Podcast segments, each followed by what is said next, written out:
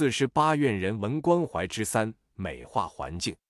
极乐世界的地理环境和人类居住的地球有很大的差别。阿弥陀佛在他的蓝图中摒弃了地球环境的诸多弊端，因为在一个恶劣的环境中生存是很难感受到快乐的，那也不是极乐净土里该有的。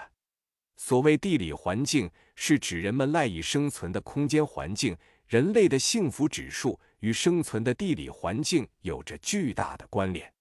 如果一个世界土地贫瘠、资源匮乏、天灾人害不断，人们生活的艰难便可想而知了。近年来，我们在电视等媒体中经常会发现世界各地的诸如冰雹、洪水、地震、飓风、瘟疫、干燥等各种各样的自然灾害。或者成千上万的人死去，或者生活极度贫困，过着缺衣少食的悲惨日子。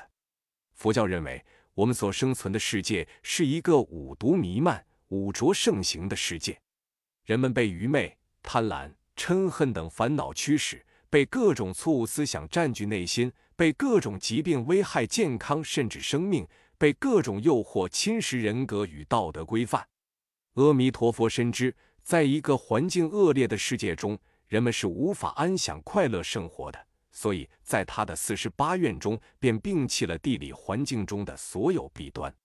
阿弥陀佛的极乐世界，地是平坦的，风是柔和的，水具有八种功德，那里没有任何灾难。地理环境的和谐，促进了人们对究竟圆满快乐的追寻。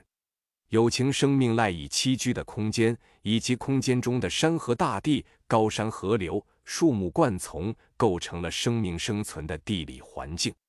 随着畜生、人类、天界等有情生命的不同差异，他们所栖居的空间也是各种各样的。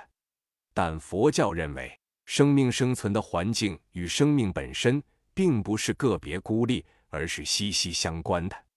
在佛陀的教戒中，甚至禁止比丘随意砍折树木，因为在破坏环境的同时，生命本身也会长寿带来的恶果。